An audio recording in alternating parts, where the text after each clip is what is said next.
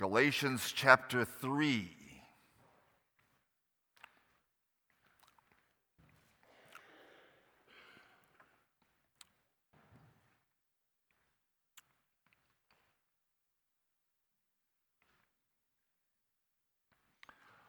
O foolish Galatians, who hath bewitched you that ye should not obey the truth, before whose eyes Jesus Christ hath been evidently set forth, crucified among you?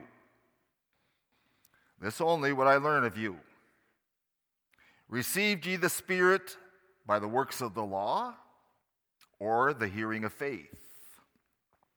Are ye so foolish?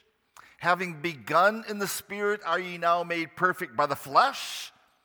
Have ye suffered so many things in vain, if it be yet in vain?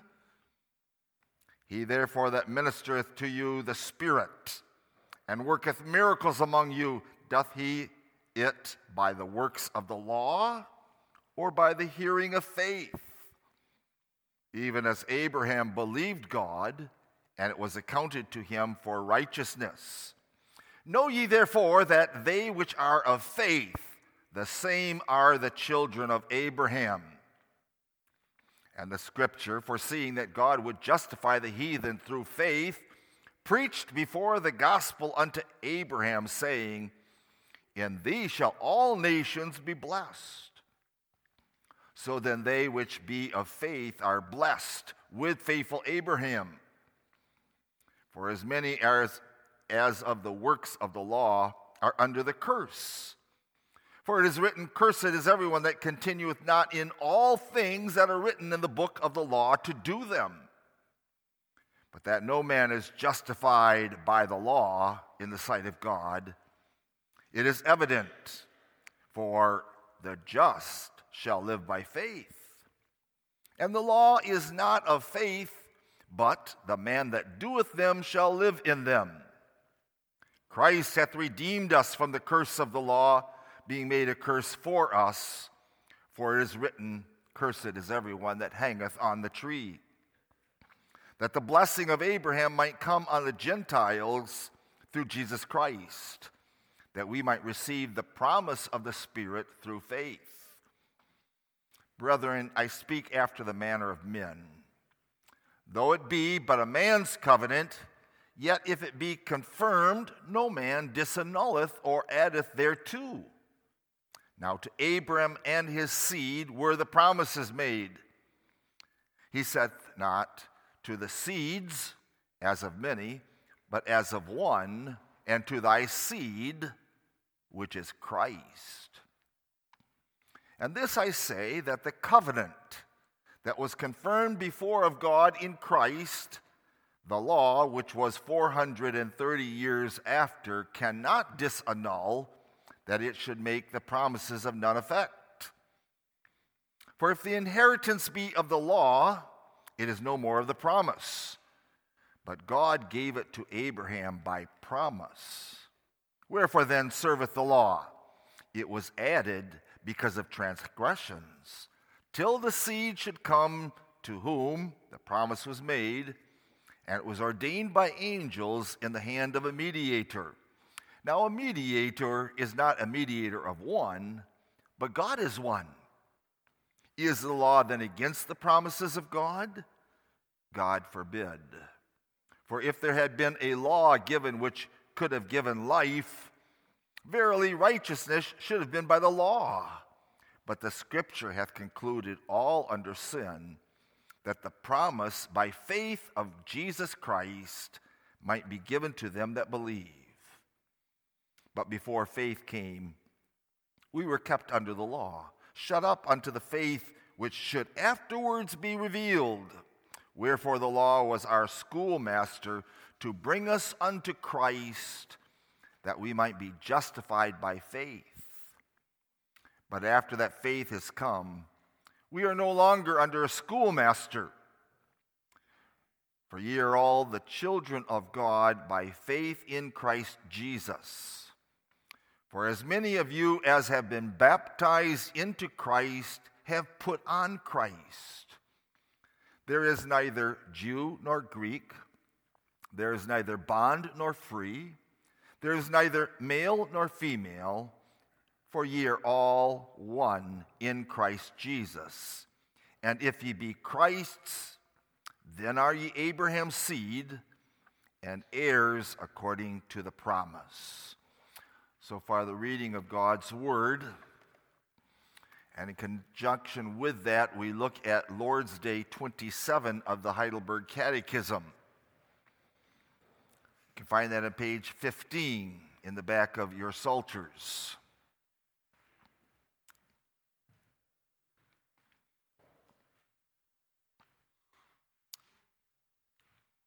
Lord's Day 27.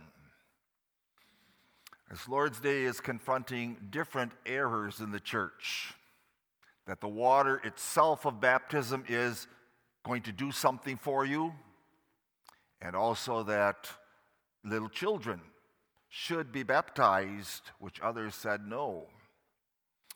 Question 72 Is then the external baptism with water the washing away of sin itself? Answer Not at all. For the blood of Jesus Christ only and the Holy Spirit cleanse us from all sin. 73. Why then doth the Holy Spirit call baptism the washing of regeneration and the washing away of sins? Answer God speaks thus not without great cause, to wit, not only thereby to teach us that as the filth of the body is purged away with water, so our sins are removed by the blood and the Spirit of Jesus Christ. But especially that by this divine pledge and sign, he may assure us that we are spiritually cleansed from our sins as really as we are externally washed with water. Question 74 are infants also to be baptized? And the answer, yes.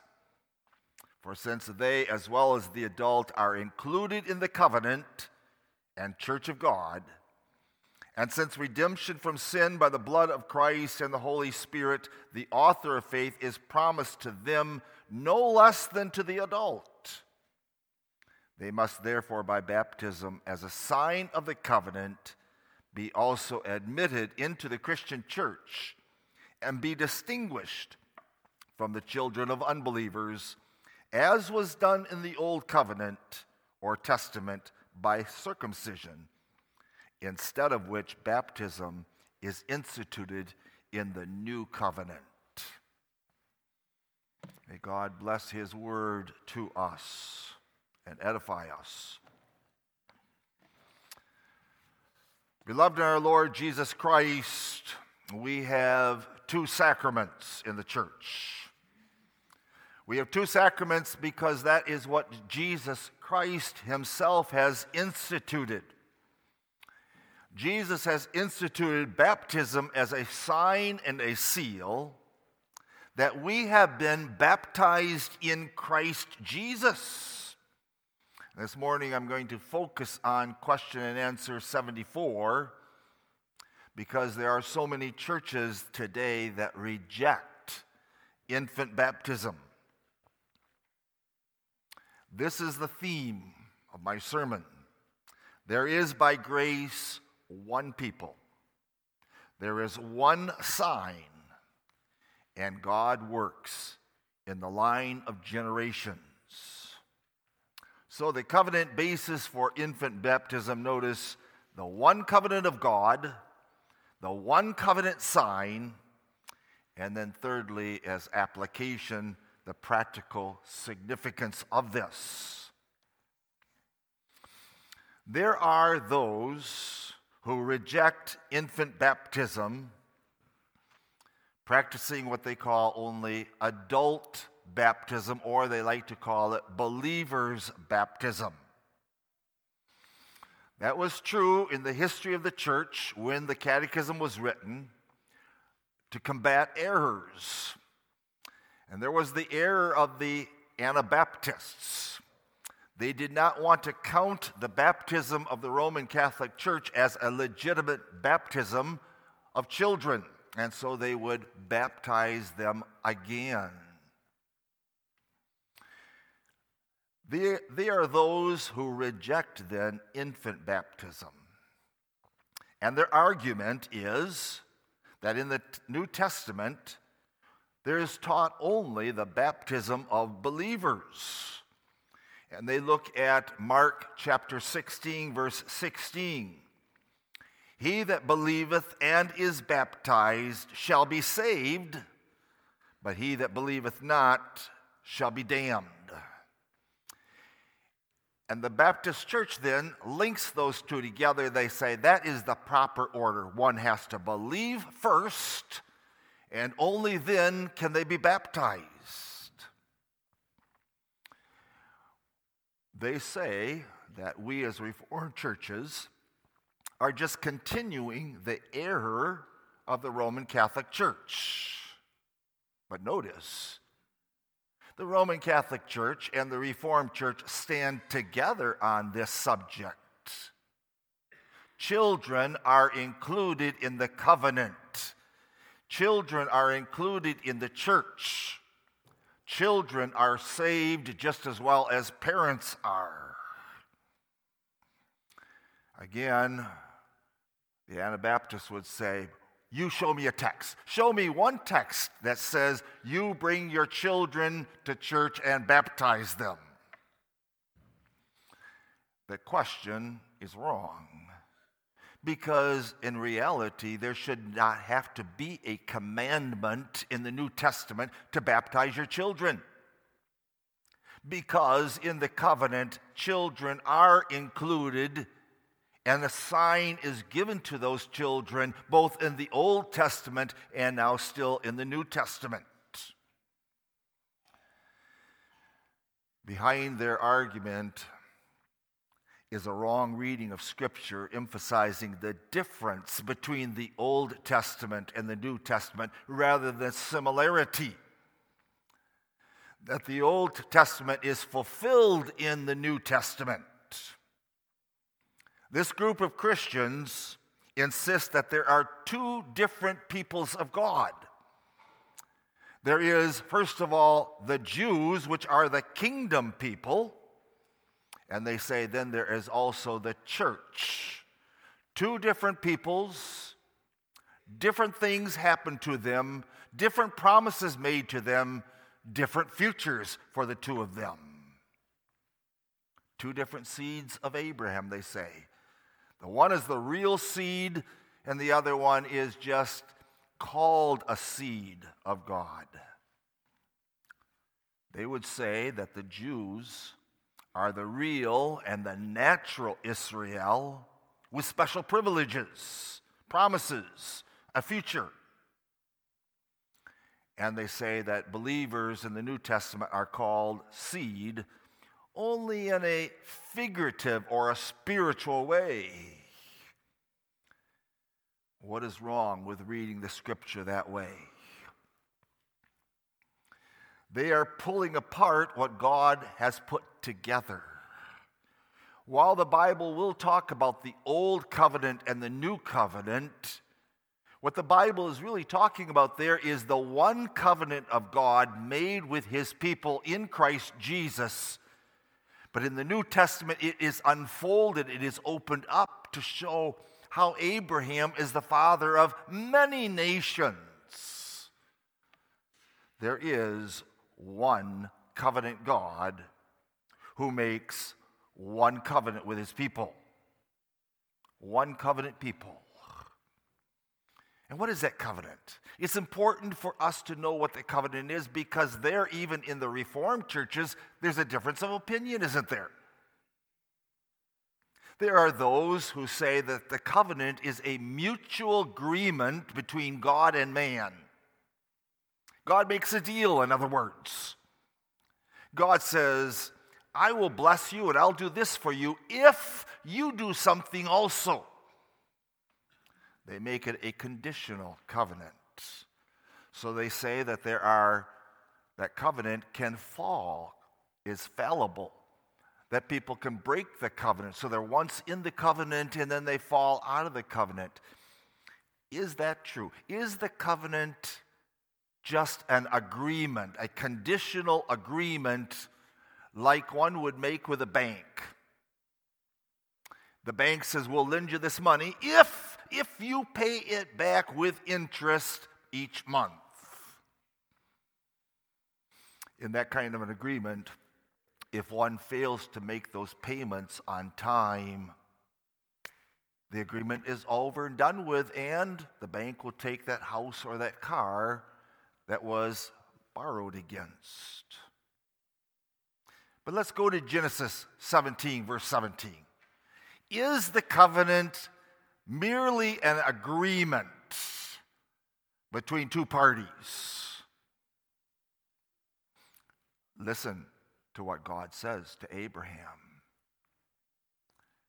I will be a God unto thee and to thy seed after thee for an everlasting covenant to be a God unto thee.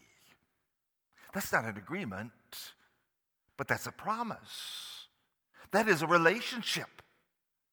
God, God says, I will be your God and you are my people. A relationship. That covenant made with his people. That uh, covenant finally fully realized and perfected when we come to heaven. We are his children now already by faith. But in heaven, there will be no more sin, no more temptation, but we will live. And go to the book of Revelation, and you find that same kind of speaking as God did already in Genesis 17 to Abraham I will be a God unto thee and to thy seed after thee for an everlasting covenant to be a God unto thee. Friendship. Friendship, which is often pictured in the Bible as God walking with his people or his people walking with their God a relationship of friendship.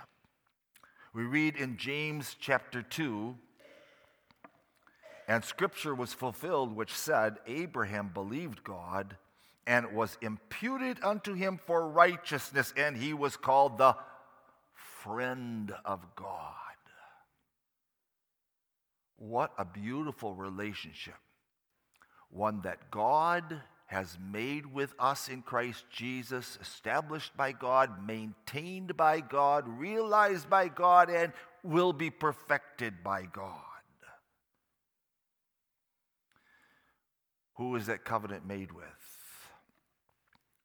There are those who look then at the Old Testament and say, that is with Abraham and with his physical descendants. But notice the Bible says, no, that covenant is made with Abraham and his seed, and it is his spiritual seed. So the seed of Abraham is not just the Jews, but it is the elect. It is those who are the children of the promise, both in the Old and in the New Testament. We read in Romans chapter 4, verse 11 that Abraham is the father of all them that believe, though they be not circumcised. Romans 4, verse 12. Those who walk in the steps of that faith of our father Abraham. Romans 4, verse 13. The promise was not made to Abraham and to his seed through the law, but through the righteousness of faith so that we read in Romans 4, verse 17, he is a father of many nations. So while it is true in the Old Testament, the seed of Abraham were found primarily amongst the Jews, added to that were at times proselytes. Now in the New Testament, God's children are gathered from all nations. So, what does that mean? The children of the promise are always those who are believers. Those and those only are the seed of Abraham. Romans 9, verses 6 through 8. They are not all Israel which are of Israel. For because they are the seed of Abraham, are they all children, but in Isaac shall thy seed be called. That is, they which are the children of the flesh, they are not the children of God, but the children of the promise are counted for the seed. So, if you boys and girls will remember, Abraham had more children, didn't he? He tried to get those children that God promised him, first of all, with a wrong relationship with Hagar, the servant. Ishmael was born. But God says, No, no, Abraham, of you and your wife Sarah there will be children. In Sarah there will be that elect child. And so God gave Isaac to them. Or think again of Isaac.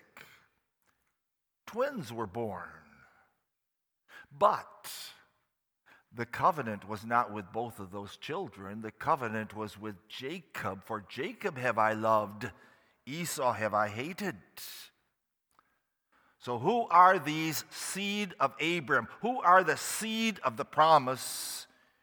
And they are those who are believers in Christ Jesus. And to that one seed, there is that one same promise, that one way to obtain the promise. It is a righteousness by faith and not by works. So, as I sum up this first point of the sermon, there is one covenant of God. Notice there is a threefold reason or ground for the baptism of our infants. Number one, children are included in the covenant and in the church of God. Children are included. hear that, boys and girls? You are not merely the church of the future. But you boys and girls, you are members of Christ Church. Baptized members. One day, confessing members. Number two, the promise of the covenant is for you as well as for the adults. And that promise is that you are redeemed from all your sins by the blood and by the Spirit of Jesus Christ. So, thirdly, the ground for the baptism of infants, baptism is a sign. A sign of the covenant, just like circumcision was a sign of the covenant. And so, water baptism must be applied to our infants, just as in the Old Testament, circumcision was to all the mem- male members of the church, of the family. One covenant, God he makes one covenant. And there's one covenant sign. That's my second point. One sign of the covenant. Although, although its form, its mode has been changed. And its form and its mode has been changed because of the two different dis- dispensations. In the Old Testament, there was circumcision, there was the cutting of the flesh because there would be blood, wouldn't there? Blood looking forward to the blood that would be shed one day on the cross of Calvary. Just like the meal of the Old Testament was different than the meal in the New Testament. The meal that was done, the Passover, meal was done with the shedding of the blood of a lamb. And that blood then would be put over the doorpost, looking forward to the blood that is once covering those who are in Christ Jesus, his precious blood on Calvary's cross. But Jesus Christ has come, hasn't he? And therefore, there's no more need for blood. So while the Old Testament is looking forward to Jesus' suffering and death on the cross for our sins, now in the New Testament, we look back to that one blood that was shed forever for our sins. And there is no more need for blood. In fact, it's wrong to use blood any longer. And that's why water is used. Water has replaced that blood as a picture of our covenant and of our redemption in Christ Jesus. We read in Colossians 2 of that beautiful truth. We read there, in whom, that is in Christ, in whom also ye were circumcised with a circumcision made without hands, in the putting off of the body of sins of the flesh by the circumcision of Christ, having been buried with him in baptism Wherefore also ye are risen with him through faith in the operation of God, hath raised him from the dead. What does that verse say? The Apostle Paul is speaking there in Colossians to the church, which was made up of people from other nations that is, they were the Gentiles. And he says something really amazing there. He says, To you Gentiles, you too were circumcised. Not with a circumcision done by hands, no blood being shed, but they were circumcised in their hearts because they were baptized into Christ Jesus. All those passages point out so clearly how the sign has been changed. One covenant, one sign, but the mode of that sign is different. No more blood. Not needed. Jesus Christ has suffered and died. His blood was shed on the cross. Now, water comes in the sacrament of baptism. And in that one covenant, which we read about in our form, didn't we? The Lord included children. The Lord includes those children because they are part of the church, they are included in his covenant. Just as God told Abraham, You circumcise all of your household. Not only your children, but also your servants in the household. You put that sign upon them in faith. And now, our households, not just parents, but also our little children, are brought for baptism. They are members of Christ. They are members of Christ's church. They are included in God's covenant of grace. We read in 1 Corinthians 10, verse 2, and they were, as the Israelites were all baptized into Moses in the cloud and in the sea. Can you picture that a moment? When Moses led the Israelites out of Egypt, that's a picture of redemption, isn't it? Egypt is a picture of sin and bondage. Who were led out of that bondage? Not just adults but families, old and young, carrying babes in their arms. All of them were baptized in Moses, who is a type of our Lord Jesus Christ. So, that form of the sign, circumcision in the Old Testament, and now in the New Testament, water baptism point to the inward work of God in the heart. It points to regeneration and sanctification. It points to the love of God for us. That's why in Thessalonians, or no, in Titus 3, verse 5, we read about the washing of regeneration. And that is why baptism is only done once in one's lifetime, isn't it? Whereas the other sacrament, the Lord's Supper, is done over and over and over again. Why is the one once and the other one over and over? Because one can be included in the family of God only once. Once made a member of Christ, always a member of Christ. It cannot be repeated.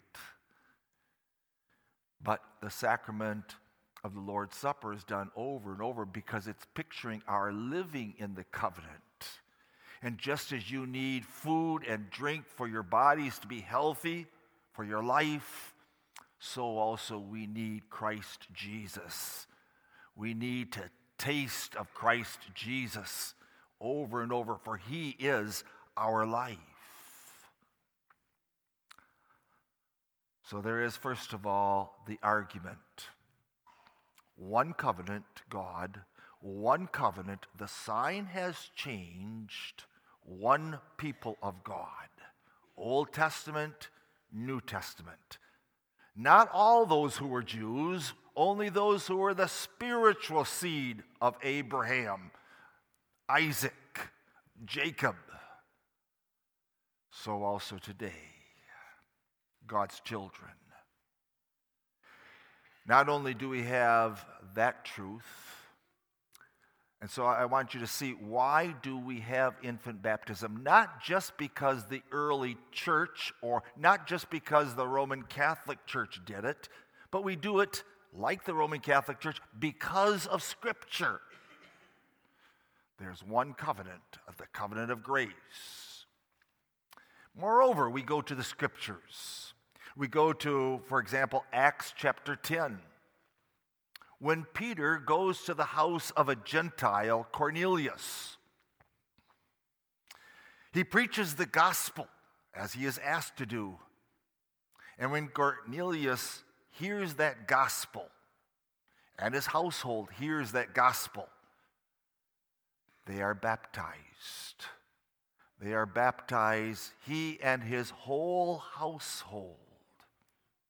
Or you go to Acts chapter 16 where the gospel is being preached in Thessalonica. And the Apostle Paul meets there women down by the riverside. Lydia. And she hears the gospel. She believes the gospel. She believes in Jesus Christ. And she and her whole household were baptized. Or in that same chapter, Acts 16. You have Paul and Silas preaching there in Philippi. And because they are preaching there, and because they cast out an evil spirit out of a young girl, they're thrown into prison. And they're during the middle of the night. There's an earthquake. The chains fall off their hands and off their feet. And the jailer thinks that they have probably all left and he's ready to kill himself. And Paul cries out, Don't, don't, don't do that. We're all here. And so then the Philippian jailer takes them in, washes their wounds, and Paul and Silas preach the gospel to the Philippian jailer and his household. And we read that the Philippian jailer and his household were baptized. Who's in a household? Doesn't a household include children that are born to us? Of course it does. But again, those who are against infant baptism would say, ah, the Bible doesn't say that there was infants there. Well, then let's go to one more text. Let's go to Luke chapter 18. There in Luke chapter 18, there are parents bringing children to Jesus. And what do we read there?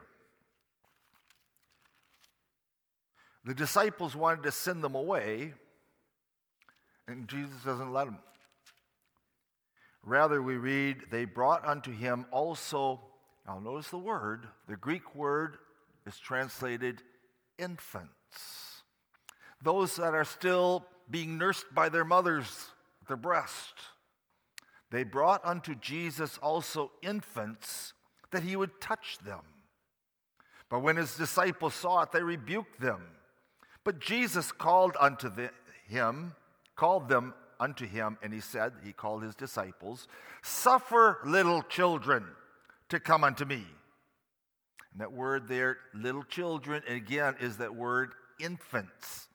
Suffer little infants to come unto me, and forbid them not, for of such is the kingdom of heaven. What, what's happening there? What is this that Jesus touches them and blesses them? This is not just a nice saying, Hi, how are you? You sure are cute. Jesus blessed them. He spoke a word of blessing to those children. Why? He says, Bring those children, for of such, now I want you to notice the verb. He doesn't say, For of such shall be the kingdom someday when they get bigger. But he says, Suffer the little children to come unto me, for of such is the kingdom of God. Children are in God's covenant. Children are in God's church. They're members of that church. And therefore, just as circumcision was done in the Old Testament, looking forward to Jesus suffering on the cross, you and I looking back at the cross, at the blood that was all sufficient, water is now placed on the heads of our children. What a beautiful sign that is, isn't it? Called in Titus 3, verse uh, 5, the washing of regeneration or the washing away of sins. And the Catechism says, now don't get the wrong idea. We don't have any magic water there. Some of the water is still stained on the wood around it. Some of it fell on the ground. It's just plain water because it's only a picture. There's nothing magical about that water. It is a sign that of faith, by faith, the faith of the parents, that God gathers his church, not just adults, but he saves believers and their children isn't that exactly what Peter also says in his sermon? In Acts 2, verse 39, we read there, For the promise is unto you and to your children and to all that are far off, even as many as the Lord our God shall call. Circumcision, baptism, circumcision, no longer done, not for spiritual reasons, for health reasons, maybe, or in the Philippines, it's a rite of passage into adulthood. But as far as the church goes, circumcision does not have any spiritual meaning. Christ died. Christ shed his blood once for all. Now there is the water. It shows the way that we enter into the kingdom. Jesus says we have to become like little children. Those who are filled with trust in the word that their father or their mother might give to them. We enter into the kingdom passively. We enter into the kingdom not because of our works, not because we're better than others, not at all.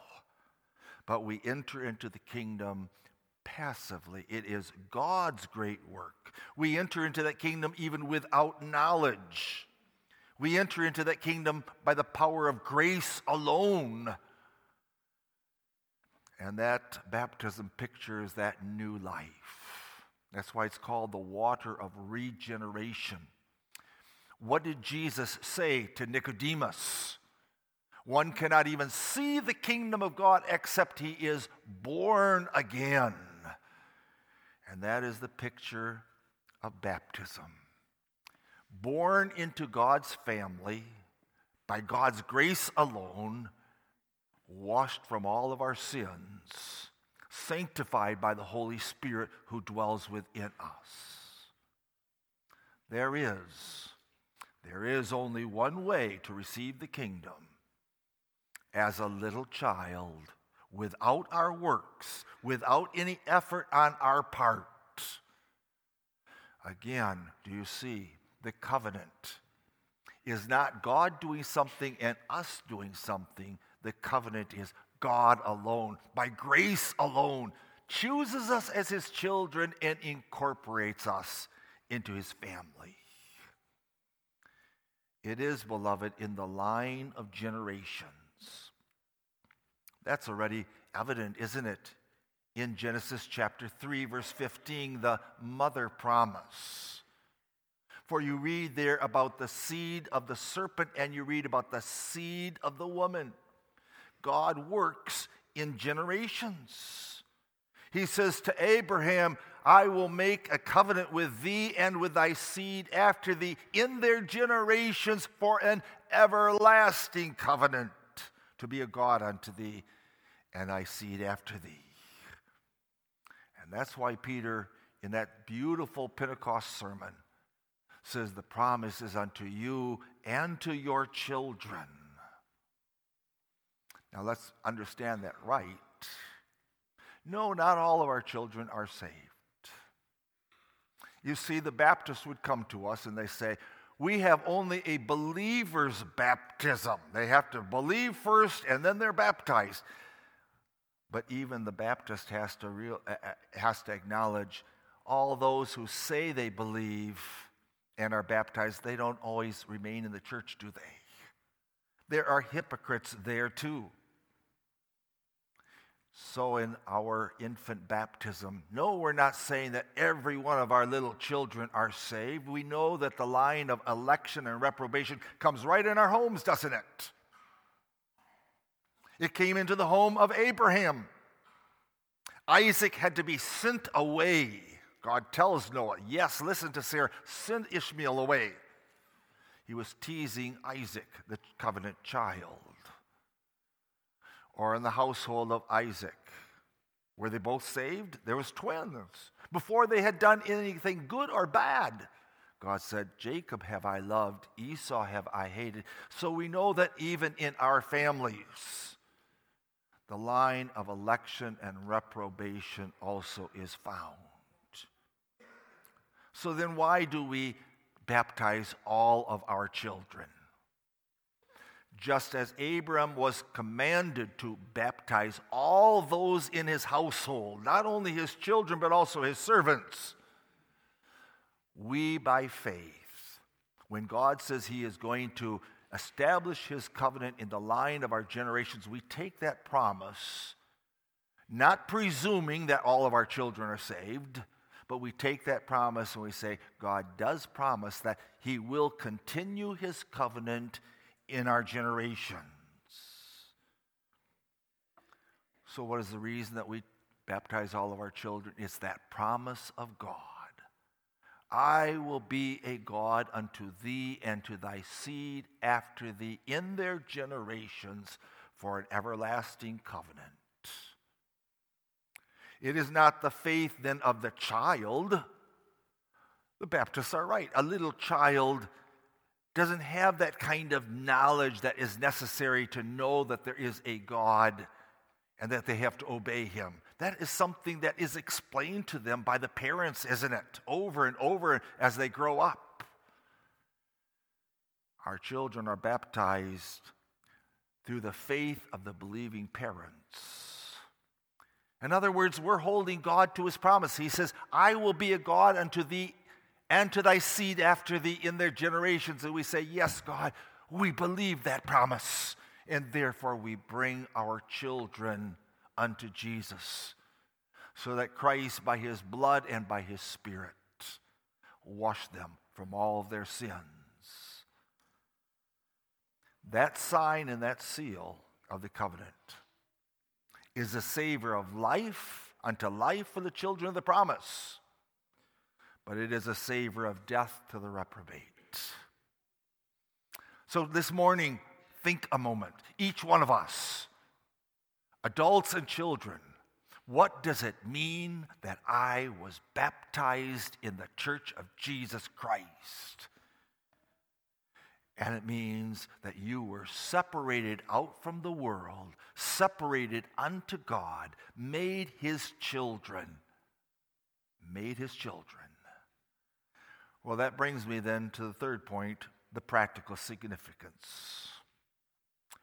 What is the practical significance of our bringing children as believers to be baptized? First of all, we have to have a right understanding about our covenant children. We have to have that right understanding in order to know how we are to instruct them. Number one, we do not view our children as little vipers or heathens. There are churches that do that. They don't allow their children to pray the Lord's Prayer, Our Father which art in heaven. We do not view our children that way. We view them, we treat them as God's children. We treat them as God's children who are elect. Yes, as I said earlier, we know that at times there are those reprobates also. It is not the case that every child that is baptized is a child of God. Just as Abram put the sign on all of his household, we put the sign on all of our children, believing that God gathers his children in our generations. We treat them as God's children. We treat them with the privileges. What kind of privileges? The privileges of going to church, the privileges of having the Bible opened at home, the privilege of prayer, and obligations. We teach our children you are not to be like all the children in the world. You're not to dress like the children of the world. You're not to act like the children of the world. You shouldn't have the kind of speech of the children of the world. You're God's children. There's an obligation then to obey God. And as far as who is saved and who is not saved, we submit. We submit to God's sovereignty in the election and salvation of his children and we acknowledge it's only by grace. Only by grace that any one of us, old or young, are saved. So, second of all, what is the practical significance? The demands. The demands that are placed upon the parents of children. As parents, Zach and Lara, you have presented your children to the Lord in the church. That's not an option, that's a demand, isn't it? I want to emphasize that. There was once a pastor in a Reformed church, and he said, Well, fine, if you want them baptized, I'll baptize my kids, but I don't think it's necessary. It's necessary, it's God's command. And as you baptized your children, you made promises before God. You made solemn promises. You said, we, to the utmost of our ability, promise to bring up these children in the truths confessed here in the churches. Day and night, you are called, Deuteronomy 6, to teach your children. And how wonderful that we have our Christian schools so that with all those different subjects to prepare them for their life in this world, we have Christian school teachers who will supplement the teaching of the home with our children. That's an obligation. But notice, thirdly, there is also a demand placed upon our children in baptism. Our children have the obligation to honor God and to obey their parents and to obey those who are in authority. God demands that kind of obedience of us. And that means as children and as we grow into teenagers, we have to show the evidence of that mark in our daily lives. The way we conduct ourselves, boys and girls, in school, or the way we conduct ourselves as brothers and sisters in the home. And as you grow older, the kind of work that you go into. We live not for ourselves, but we live unto Christ Jesus. And that means then, thirdly, that when we come to a proper age to understand these truths, having been taught those truths, these baptized children stand up in the midst of God's people and they say, I believe it. I rejoice in what Christ Jesus has done for me. I rejoice in these precious truths that have been taught to me all these years. I make them my own. You see, they're baptized by the faith of their parents, but when they come to age, then their own faith is demonstrated. They stand up and they say, I love Christ, I love his church, I love the truths that are taught to me. Boys and girls, you are members of the church. God loves you. He cares for you. You belong to Him just as much as your parents. And you have to live for Him. Amen.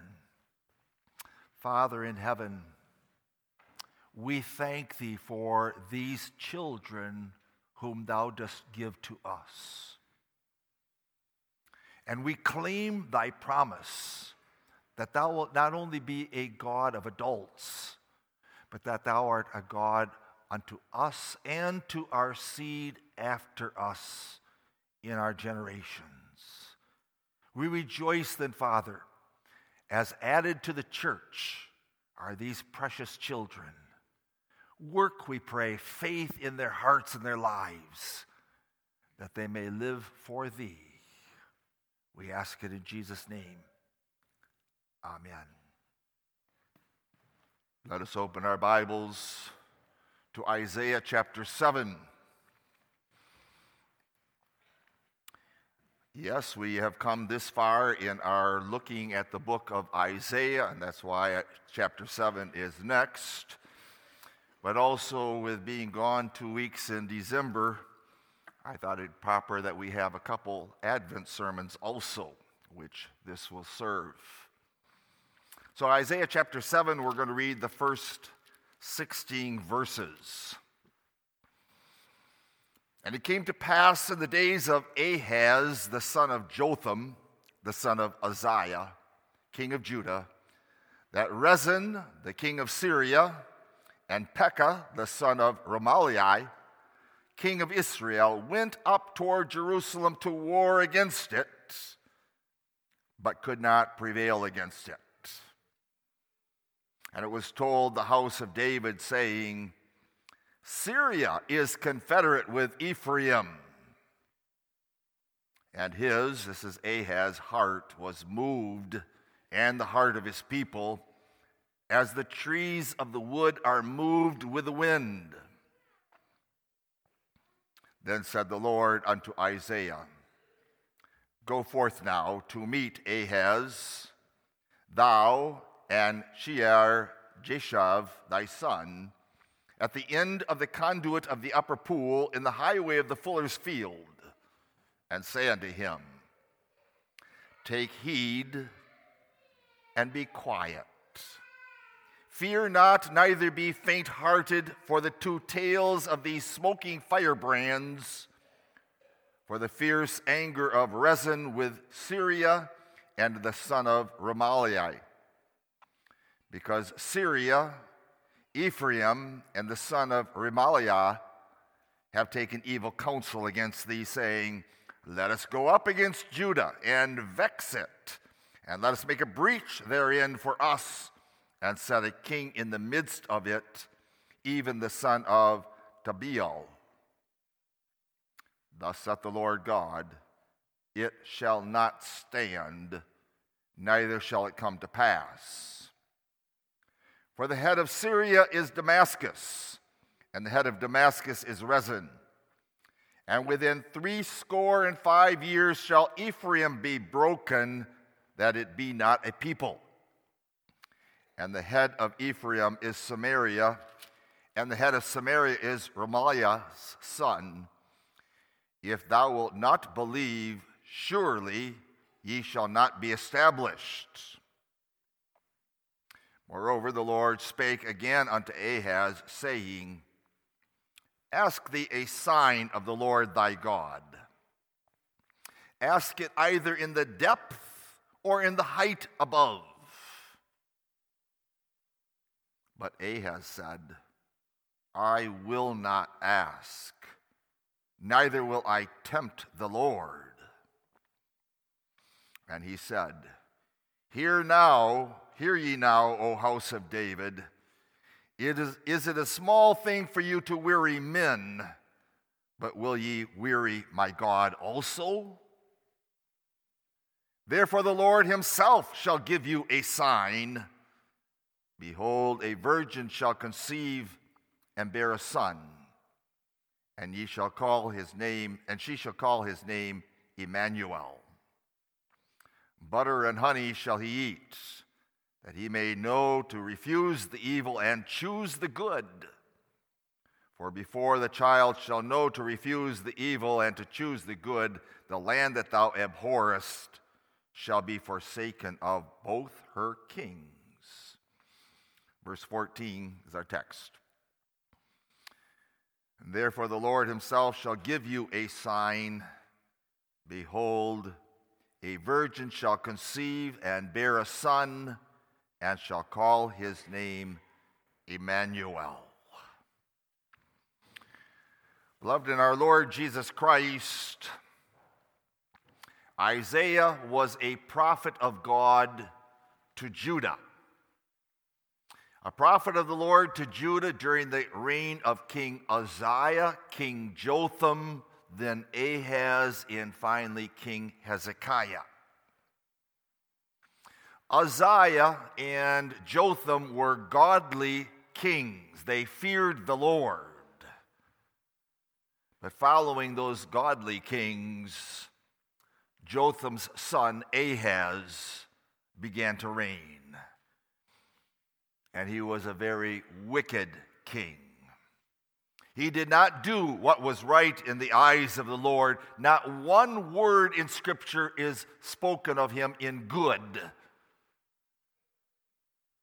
He wallowed in idol worship. Boys and girls, just like pigs like to wallow in mud and in filth, this king wallowed in his iniquity, in his sins. He chose to serve the golden calves of Israel. He made all kinds of different images of Baals. Each nation would have their own form of Baal, and King Ahaz would try to make the form of each one of them for all the cities of Judah. He even sacrificed his children to the sacrifice of Moab's idol, which was Moloch. And then Ahaz saw at one time an altar in Damascus, which he liked. It was an altar built to a Syrian god. And so he made a pattern of it, sent it back to the high priest in Jerusalem. He says, You make that kind of an altar for me. And that altar was built and it was put, first of all, in the door of the outer court. But that wasn't good enough. Instead, finally, King Ahaz has it put right next to the altar of burnt offering. And even that was not good enough. Finally, he cuts down the altar of the burnt offering so that all the sacrifices would be put upon this idol uh, altar. He broke all the vessels of God's house to pieces. He shut and he locked up the doors of the temple. Can you imagine what that would be like for us as God's people if the doors of all the churches were locked up here? He multiplied all those idols in the cities of Judah. Truly, King Ahaz was a fool. From Psalm 41, verse Psalm 14, verse 1 the fool says, There is no God. During that time, God would judge Ahaz and wicked Judah. Both Israel, the ten northern tribes, and Syria planned a campaign against Judah. King, the king of Syria would come from the south, and of course, the king of Samaria, Pekah, would come from the north. And they would try to completely defeat all the citizens of Judah.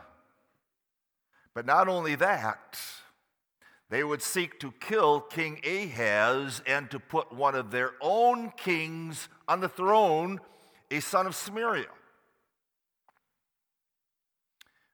Can you see what that evil were trying to do? And through the evil nations, what Satan was trying to do? He was going to try to cut off the line of David to have a son of Syria there on the throne instead of a seed of David, he tried to prevent the coming of our Lord Jesus Christ. Pekah's army killed 120,000 men in one day. And then God used Pekah also as a tool to destroy Judah for forsaking Jehovah. 200 captives, women and children, were taken away by Pekah up to Israel. But thankfully, there was a prophet of the Lord in Israel who came to the princes and said, Don't do this. You may not do this. Think of what's going to come to our nation if you do this against our brethren there in the south. And so those 200,000 captives were brought back again to Jericho. Why? Why did God allow all of this to take place with his people, Jerusalem, the daughter of Jerusalem and the nation of Judah? And the answer is because of their sins. Ahaz ruled for 16 years, but there is still a small remnant in Judah who believe in God. As we heard earlier from the king from Isaiah, there is a hut in a vineyard, there is a little cottage in a cucumber field. And for the sake of that remnant, God would not allow those two wicked nations to completely defeat Judah or to remove the line of David. There is coming judgment because Judah is just as guilty as King Ahaz is of idolatry. But there will not be total destruction. So Syria and Israel have come against Judah. They have made great gains, and now they're coming up against Jerusalem itself. And we read that Ahaz is shaking like a tree within a wind. Boys and girls, can you almost see the trees when there's a strong wind? The branches are shaking back and forth, especially if there's leaves on it, and sometimes they're even broken down or tipped over.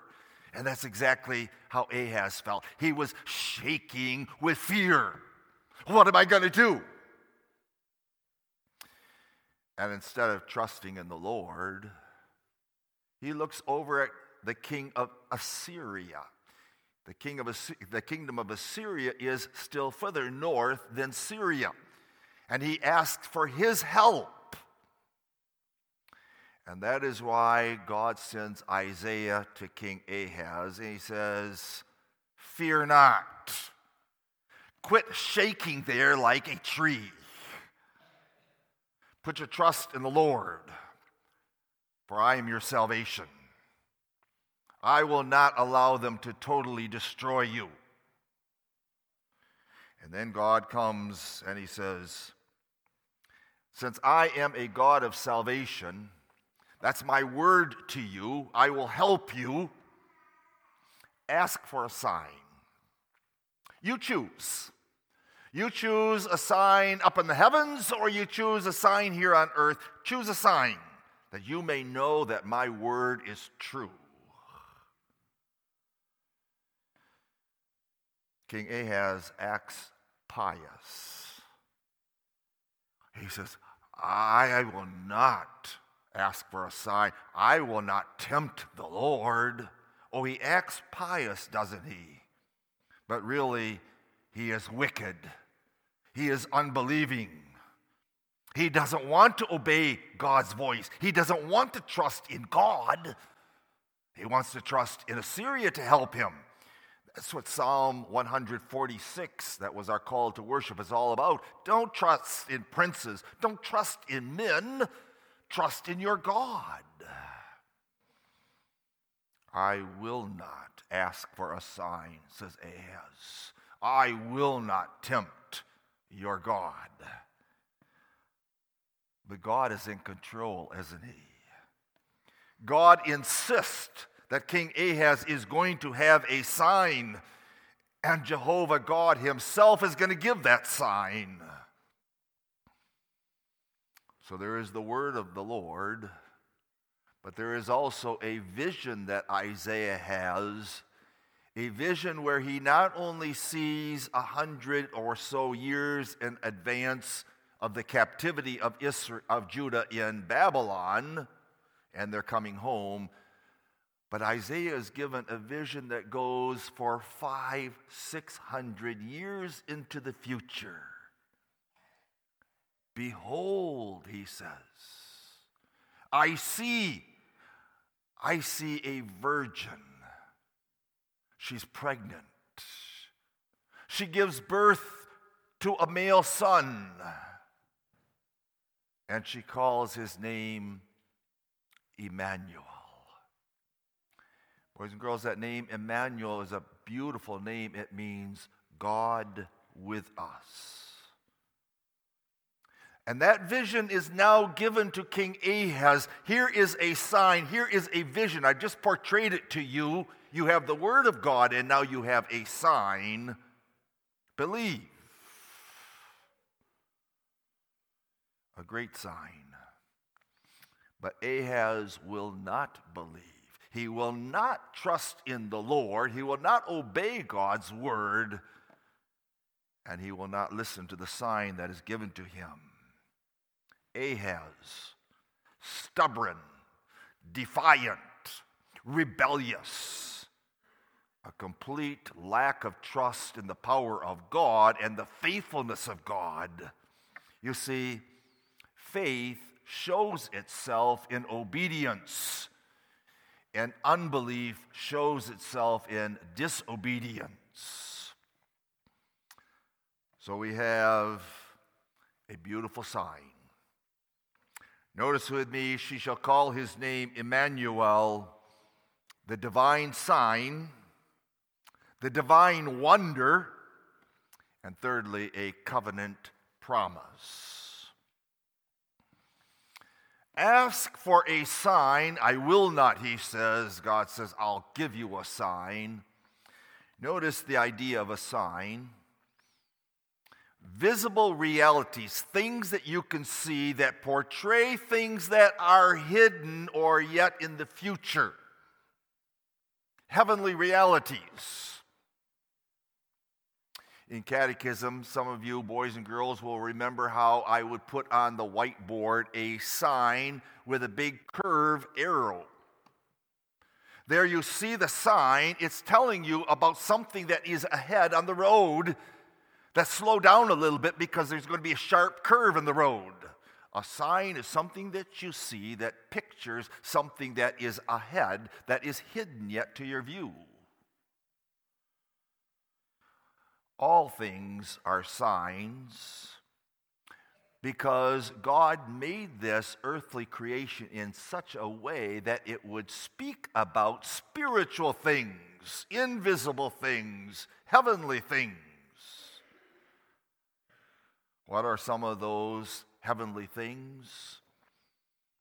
Isn't there the sun that rises every morning that dispels the darkness of night, the sun that gives light and heat and therefore life. And that sun in creation is a picture of our Lord Jesus Christ, isn't it? From Malachi, the Sun of Righteousness will arise with healing in his wings. So every morning, if you get out of bed in time, look at that sun as it's rising. You've got a picture of Christ Jesus. Or tonight, get away from the, all the lights on the parking lot, look up in the sky. It's full of stars. And those stars, we are told in Scripture, are a picture, a sign of God's children.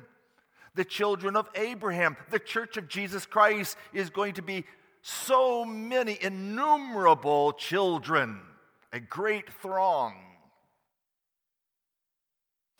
Or two days ago, or was it yesterday? That strong wind that was blowing all around us with its coldness. What a picture of the hidden reality. The Spirit, whose name Spirit is also breath or wind.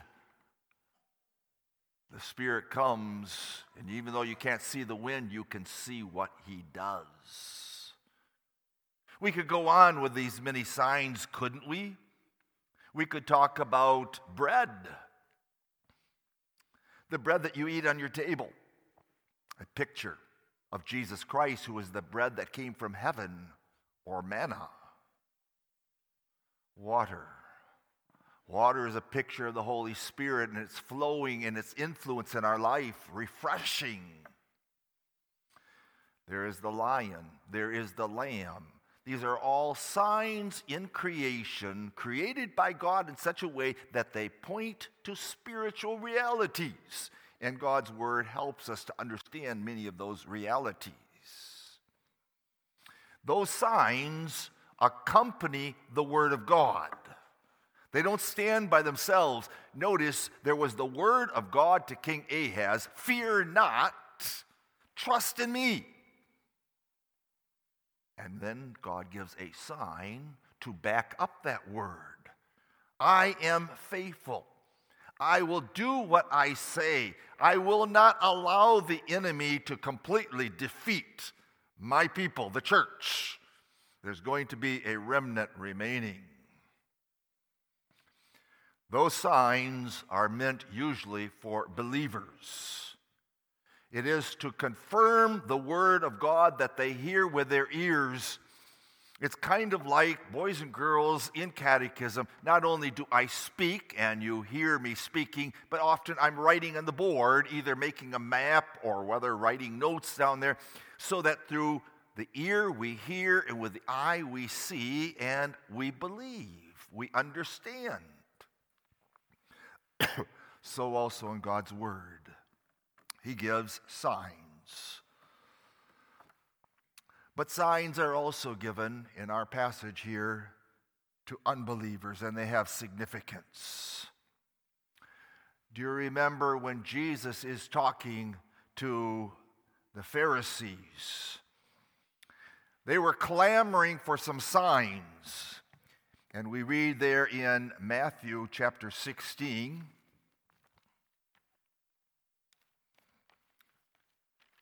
Jesus' rebuke of those Pharisees and Sadducees. We read in Matthew chapter 16, verse 3. Jesus answered and said unto them, that is, the Pharisees and the Sadducees, who wanted him to show them a sign. He answered and he said unto them, When it's evening, you say, It will be fair weather, for the sky is red. In the morning it will be foul weather today, for the sky is red and lowering. O you hypocrites, ye can discern the face of the sky, but ye cannot discern the signs of the times.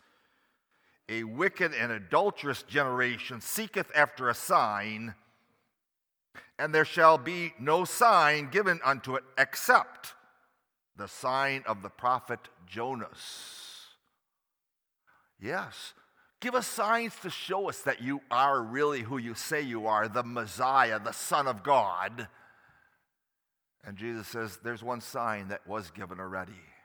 Look at Jonah. Jonah, who they knew was three days in the belly of the fish. And when he called out to the God, the fish vomited him out on dry ground. Jesus was saying, There is a sign of who I am and what's going to take place. I'm going to be rejected, I'm going to be put to death, but on the third day I will rise again. So signs are usually given to believers, but signs are also to given to unbelievers to leave them without any excuse. They heard the word of God, they saw the sign that God gave them, and they hardened their hearts. Ahaz, stubborn, defiant, and rebellious. He would not trust in the God of Judah and Jerusalem to save him, to help him. There is, therefore, that twofold purpose of signs. It leaves the wicked without any excuse, while it strengthens the child of God in his faith. God indeed is with his people. God is faithful to his covenant. So that's the purpose of signs. And now notice with this sign, we read that it is a sign from the Lord. That's very emphatic in the case of Ahaz. For we read in verse 11 Ask thee a sign of the Lord thy God. He's the one who's going to give it. Verse 14 Therefore the Lord himself shall give you a sign. Behold, a virgin shall conceive and bear a son, and shall call his name Immanuel. Ahaz refused to believe the word of God. He's still shaking there in his shoes. He's looking over at the king of Assyria to help him rather than calling upon Jehovah, the God of Judah and of Jerusalem. The Lord gives that sign to confirm his word. So there is the vocal voice coming through Isaiah speaking God's word but then there is that vision of Isaiah, a vision that is now passed on to this wicked king. The Lord will give a sign. I will remember my covenant. I will not destroy my church. God would bring judgment against wicked Judah, but he will not totally destroy her. He will not destroy the throne of David but Christ Jesus will come into this world to save his people. God gives signs. He has given signs in the past. Think a moment, boys and girls, of Gideon. He is of one of the least families of a little tribe of Benjamin. He is called to go against the enemies of God, and he's shaking, he's afraid, and he asked for a sign. And you'll remember the sign of the fleece. That the fleece one morning would be full of dew and the ground is dry. And on another morning, when the ground is all going to be wet and the fleece will be just as dry as could be. He gave that kind of sign. You'll remember, boys and girls, the sign that God gave to Noah and his family and still to us. When it starts raining again, does Noah have to be afraid? Oh no, here we go with another flood worldwide? No, the rainbow was there in the sky. It will not happen that way again. Today, we don't go for those kind of signs like fleece because we have the completed Word of God. And I want to emphasize that a moment not a fleece. I know of a man who was entertaining a job away from the church. And so he asked the Lord for a sign. He says, Lord, if they offer me so much more money than what the position is worth, then I'm going to take that as a sign I should take the call and go there. Come on now. Is that really a sign of the Lord? Or is it his own covetousness and his greed? If they pay me enough, yes, I'll leave the church here and I'll go where there's not one of our churches. We don't ask for those kind of signs anymore, but God does give us still signs. We have this sign of the virgin. We have that vision given to us in our passage. We have the sign that is given to us this morning. And we had the sign a couple weeks ago with communion. Besides the word that is preached, God puts his word also in pictures for us to help our faith.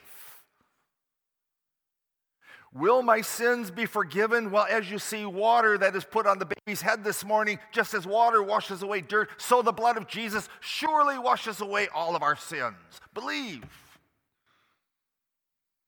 or as food helps us to have physical strength. We need to eat and we need to drink. So, also spiritually, when we partake of Christ Jesus, we need that strength, that spiritual strength each day of our life as Christians. A sign is given. And now, in this case, the sign that is given is a virgin shall conceive and bear a son. Now, there are those who want to say, well, in order for that sign to have any meaning for King Ahaz, it had to be something in his lifetime. It must be there, the prophet and the prophetess having their son, that son that he takes along before King Ahaz. But the word that is used in the Hebrew is not a word that is used for married young ladies. It is a word for those who are single, for those who have not known a man, a virgin. And a virgin is going to give birth. She's going to become pregnant and give birth, and not just to any kind of child, she's going to give birth to a son. And his name shall be called, she calls that name Immanuel. That vision is given right now to King Ahaz, that unbelieving king. I care about my people, and I will rescue my people. I will rescue them not only from the enemies that seek to destroy them, but I will save them from themselves, from their sins. I will give my son. It is a sign that God does the impossible. A virgin conceive? Never did that happen before. Never did it happen before uh, afterwards. God does the impossible. A virgin conceives, is made pregnant, and gives birth. And Ahaz will not believe it. But God's children do. For if you turn to Matthew chapter 1, when Mary, the virgin, is found pregnant and Joseph finds out about it, in his mind, the only thing that he can conceive of is she was unfaithful. She went unto another man instead of unto me. And that's why the angel came to him. We read, But while he thought on these things, behold, the angel of the Lord appeared unto him in a dream, saying, Joseph, thou son of David, fear not to take unto thee Mary thy wife, for that which is conceived in her is of the Holy Spirit. And she shall bring forth a son, and thou shalt call his name Jesus for he shall save his people from their sins. Now, all this was done that it might be fulfilled, which was spoken of the Lord by the prophet, saying, Behold, a virgin shall, cons- shall be with child, and shall bring forth a son, and they shall call his name Emmanuel, which being interpreted is God with us. And then we read, Then Joseph, being raised from sleep, did as the angel of the Lord had bidden him and took unto him his wife. Ahaz, no way. I don't want to hear the word of God. I don't want to trust in the Lord. And no, I don't want a sign from him. I don't want to believe it.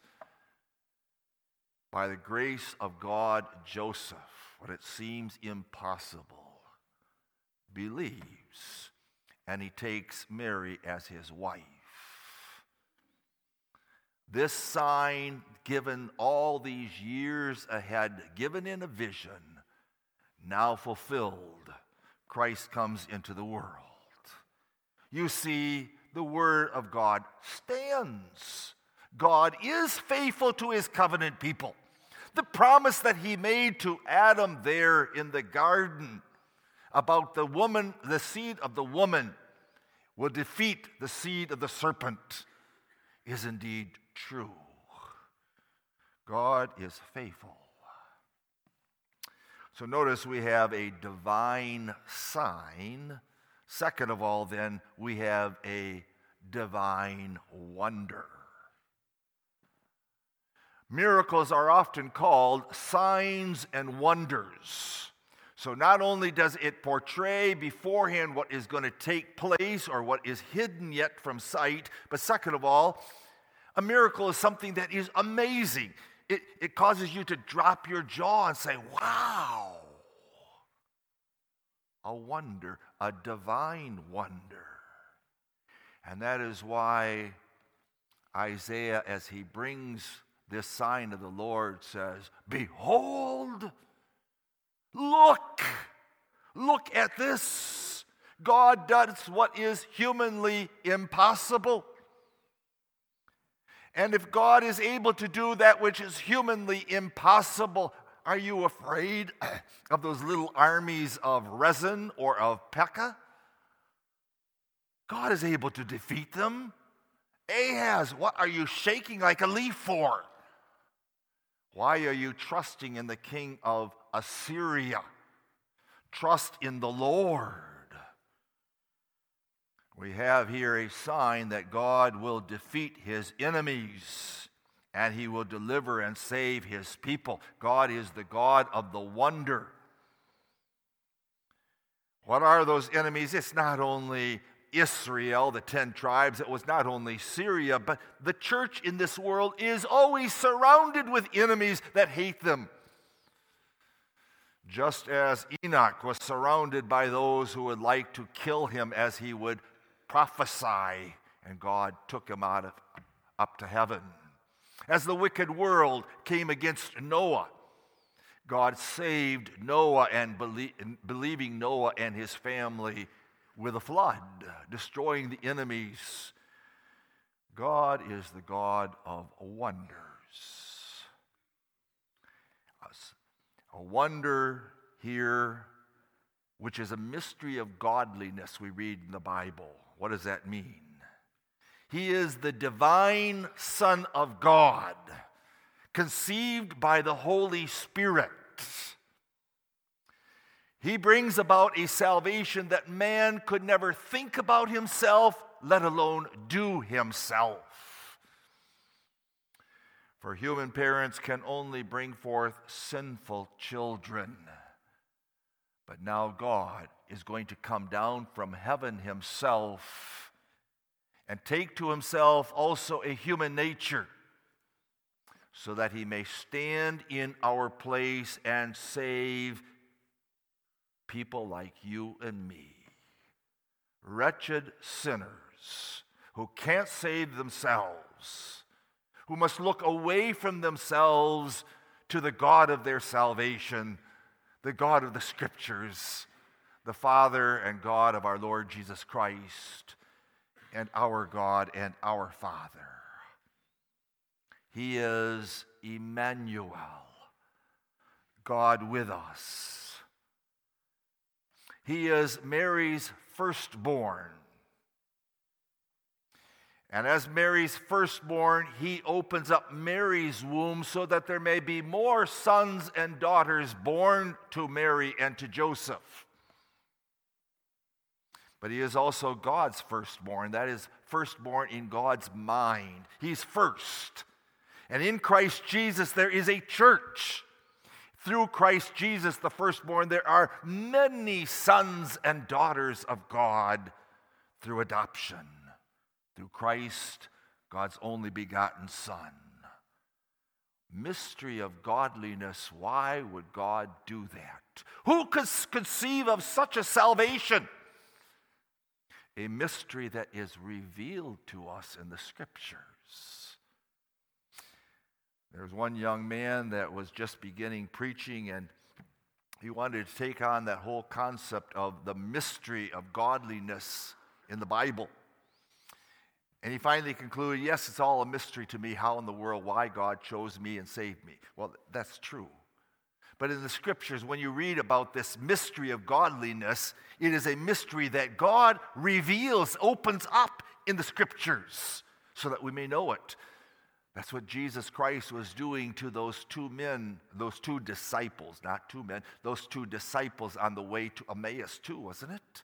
He opened up their mind, He opened up the scriptures so that they could understand that He had to suffer all these things and He had to die this death in order to save wretched sinners like you and me.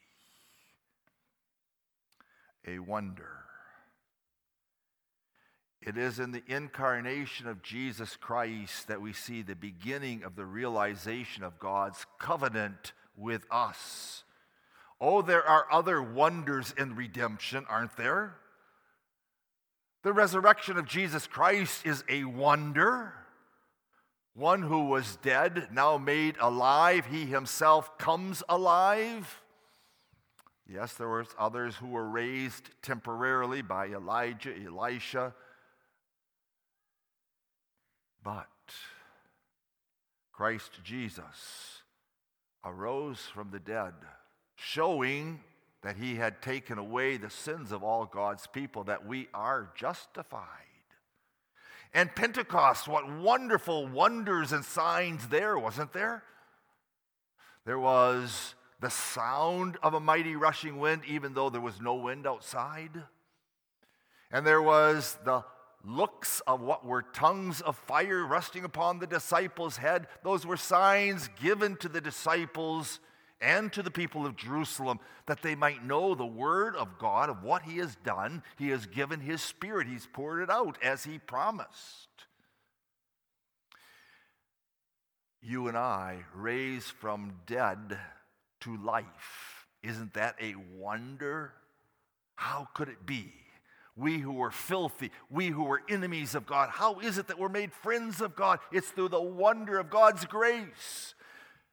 But I say the incarnation is the central wonder because without that wonder, those other wonders would never take place. Without God becoming man and standing in our place, taking away our sins, there would not be the resurrection from the dead. There would not be the Holy Spirit that is poured out in the church. There would not be the salvation of wretched sinners like you and me. But all made possible through the divine wonder, Christ Jesus, the Son of God, born from the Virgin Mary. What a sign, the wonder a sign that the wicked reject. Ask the wicked, who is Jesus?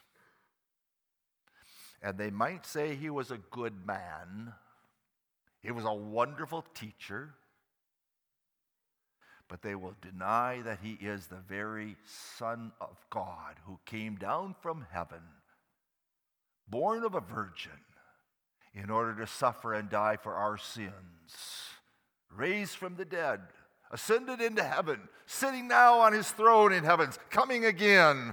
No, that the wicked will not, they cannot believe because they have not the Spirit of Christ to impart that grace to believe.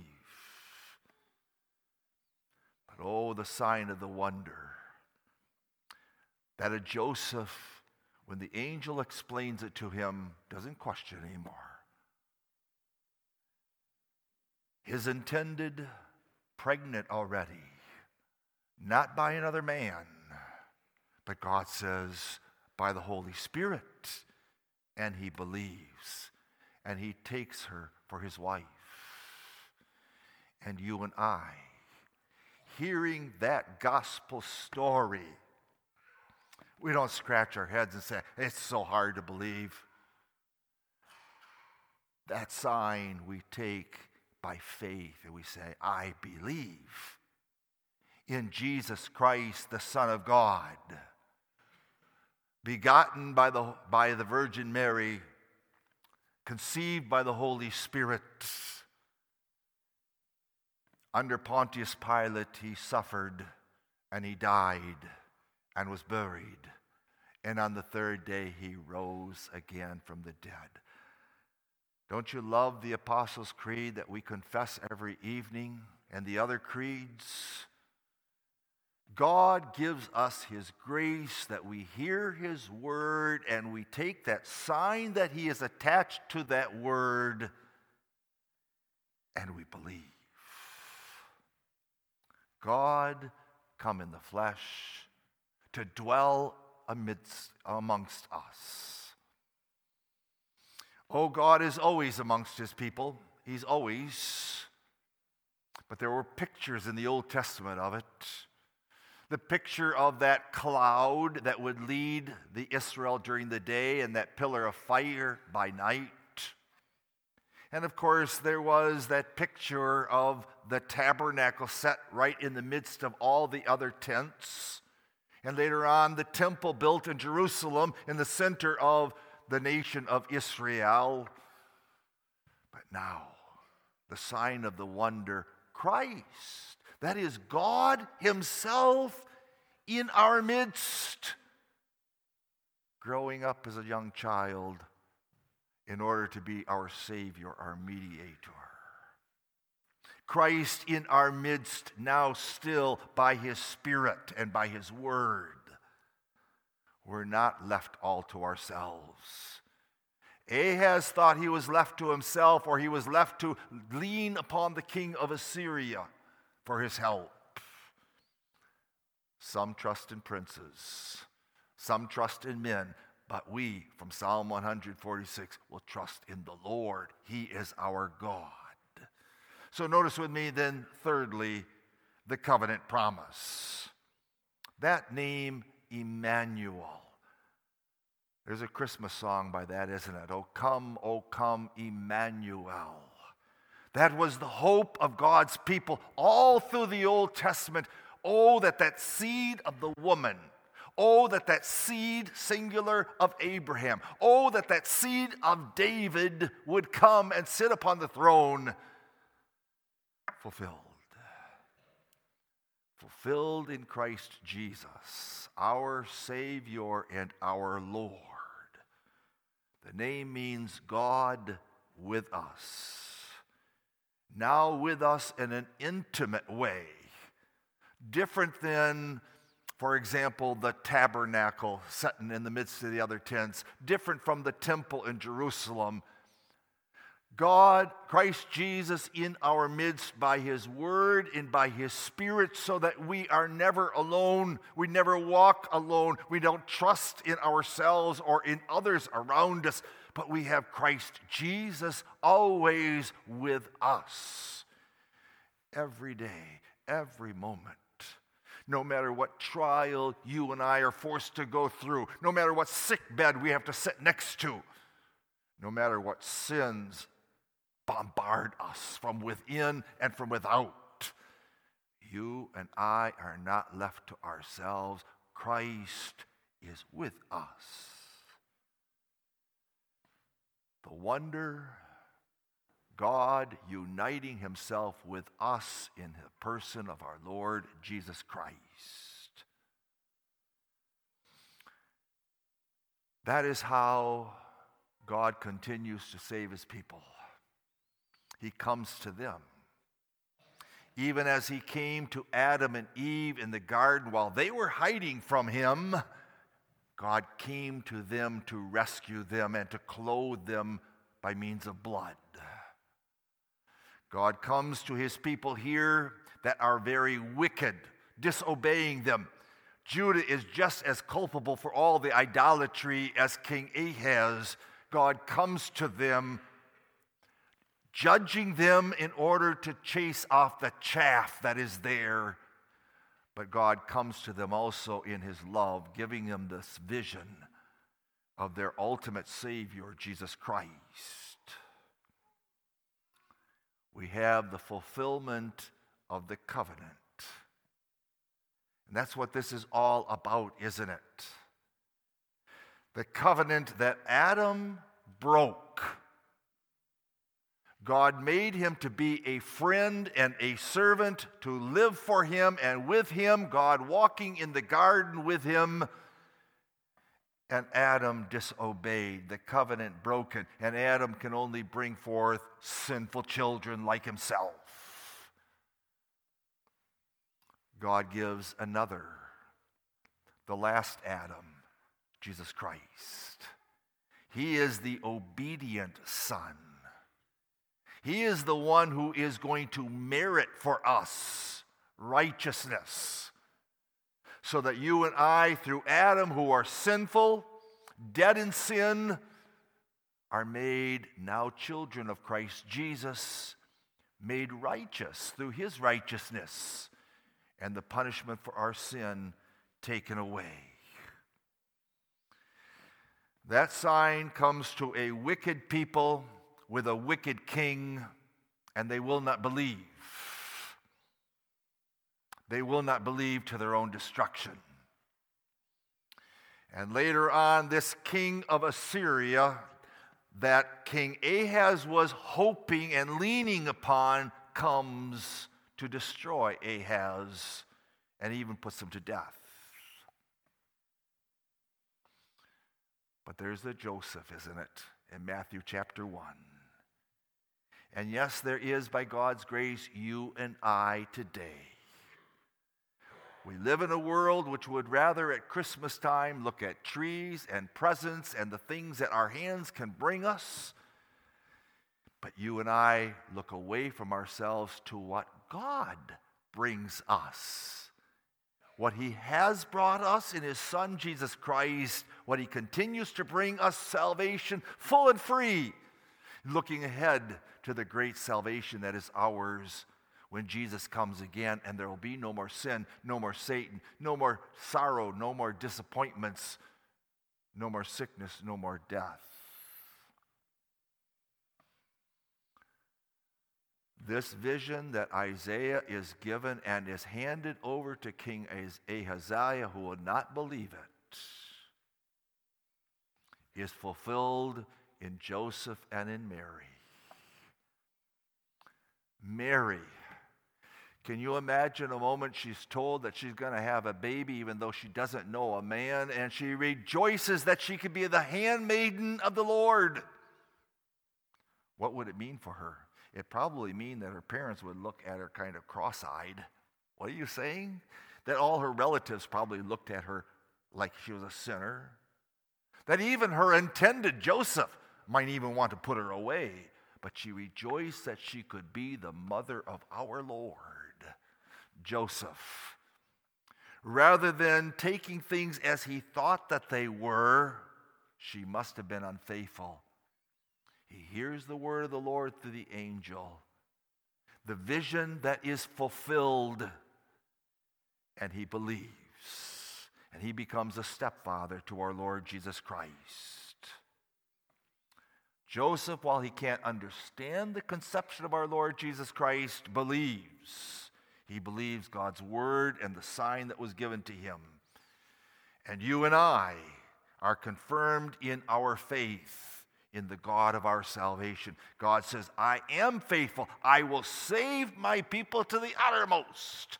And here's a picture of it a virgin shall conceive and bear a son, and she shall call his name Immanuel. The birth of Jesus, who will save his people from all their sins. That's the fulfillment of this promise so that you and I now, through Christ Jesus, have fellowship with God. We're not afraid of him. We're not afraid of his wrath because Jesus took that wrath in our place. And instead, there is grace that flows to us, there's love that flows to us. We have that by faith, produced by the preaching of the word and the signs of the sacraments. And one day, one day we will perfectly see our Lord Jesus when he comes again on the clouds of glory, and every eye will see him. And the wicked are going to call for the mountains to cover them because they're afraid of him for good reason. But you and I welcome that day. And that's why we even pray, isn't it? Come, come, Lord Jesus. Come quickly. Yes, the word, the signs, whether it be of baptism or the Lord's Supper, confirming our faith, God is with us. God is our salvation. He will save us to the uttermost. Amen. Oh, Father, what a beautiful vision was given to the prophet to see some 700 years beforehand the birth of our Lord. What a precious vision was given to a wicked man who would not believe but rebelled. What a wonderful vision is given to us, thy saints. For we hear thy word proclaimed. We see that sign that was portrayed, that was given, was fulfilled, and we fall down to worship Jesus Jesus, our Savior and our Lord. To live for Him, for faith demonstrates itself in obedience. Bless us, Father, in this coming week, that Thy word may go with us and may comfort us and may strengthen us to live for Thee as Thy people, saved by grace. Amen.